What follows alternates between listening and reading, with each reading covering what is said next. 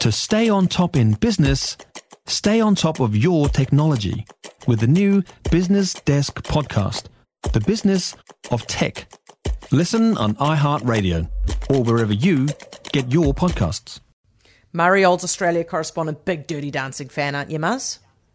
Oh, mate, I'm going to go straight to the closet and dust off my leg warmers. How fantastic. I feel like they're missing a trick, though. I mean, the only reason we all loved it is because we got to pervert Patrick Swayze's body, isn't it? So it's kind of not Uh, going to happen, speak for yourself, Heather. I'm afraid uh, Patrick didn't do it for me. I didn't mind. Uh, um, I didn't mind her in the, in the leg warmers though. They were quite cute. no, fair enough. Okay, run me through this latest poll. Labor's even further ahead.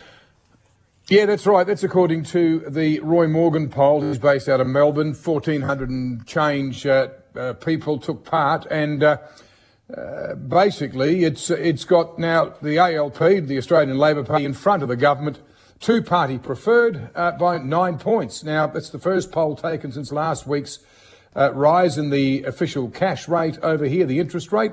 7% said they don't know at this point who they're going to vote for, but you combine that, Heather, with those backing a minor party or an independent, and that is an astonishing 35%. So more than one in three still can't bring themselves, even with holding their noses, uh, they can't bring themselves to vote for either the coalition with Scott Morrison or Labor and Anthony Albanese.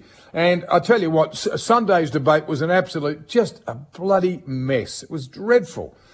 These two old blokes in glasses shouting at each other, and the poor old moderator, you know, just completely overwhelmed by these big buffheads. It was beaten by a reality TV show. Uh, I'm not sure if that says more about us or the two leaders. And we've got a third, um, a third edition of the election debate, the third and final one, tomorrow night on the Seven Network. So, um, look, it's uh, thank God we're in the last couple of weeks because I think people are getting over it. 280,000 people cast early pre-poll votes yesterday, and that compares to 200 to, to 2019, 120,000. So more than double, 280,000 people, more than a quarter of a million people said, "I hate you both. Here's my vote. Go away and leave me alone." Muzz, you know, there's a fair bit of interest over the side of the Tasman watching the so-called teal candidates. You know, the the, the what we would Yeah. call the blue greens, who are running as independents in a bunch of seats. Do you reckon Yes. that they're going to create much waves? I mean, if you've got a lot of people who can't vote for the major parties, are they going to vote for these guys? Yeah, look, uh, quite possibly. That's certainly the hope of the Teal candidates and those people who are putting their money behind. Um, the trouble is, and if, you know, for those of a certain political persuasion, the Teal candidates, the Teal hopefuls are up against Liberal moderates in every single case.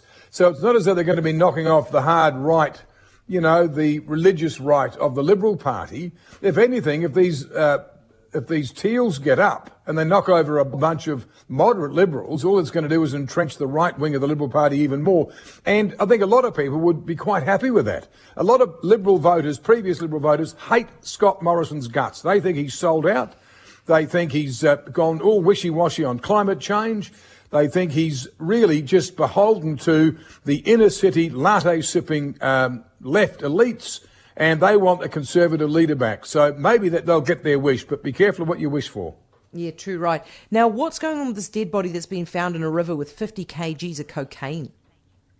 Yeah, look, it's um, it's uh, obviously it's a it's a criminal enterprise that's gone sadly very wrong indeed for the diver. Uh, a very special breathing apparatus. This guy was uh, determined not to be found. Um, he was down there, they think.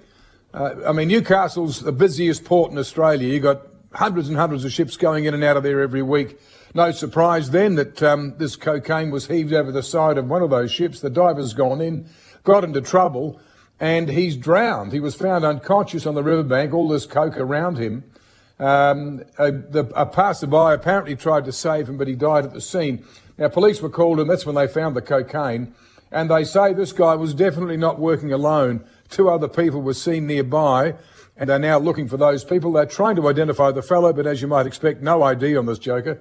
So they just, uh, it's a bit of a mystery right now. Mm, fascinating stuff. Eh? Now, Michael Gunner, does this surprise you? Oh, very much so. Yeah, he. Um, although he look, he's had a health scare. He had a heart attack not too long ago, but very popular chief minister of the Northern Territory. He won the election for Labor back in 2016, easily uh, was returned uh, very comfortably in 2020. He's a very popular politician. And, you know, he's just a straight shooter. At, but he has had this health problem. He has got a brand new bubba. So maybe he's just said, you know what, bugger the leadership. I don't need it. He's going to still stay on on the back bench. He's just not going to be the leader anymore. Was good to talk to you. Thank you so much. Murray Olds, Australia correspondent.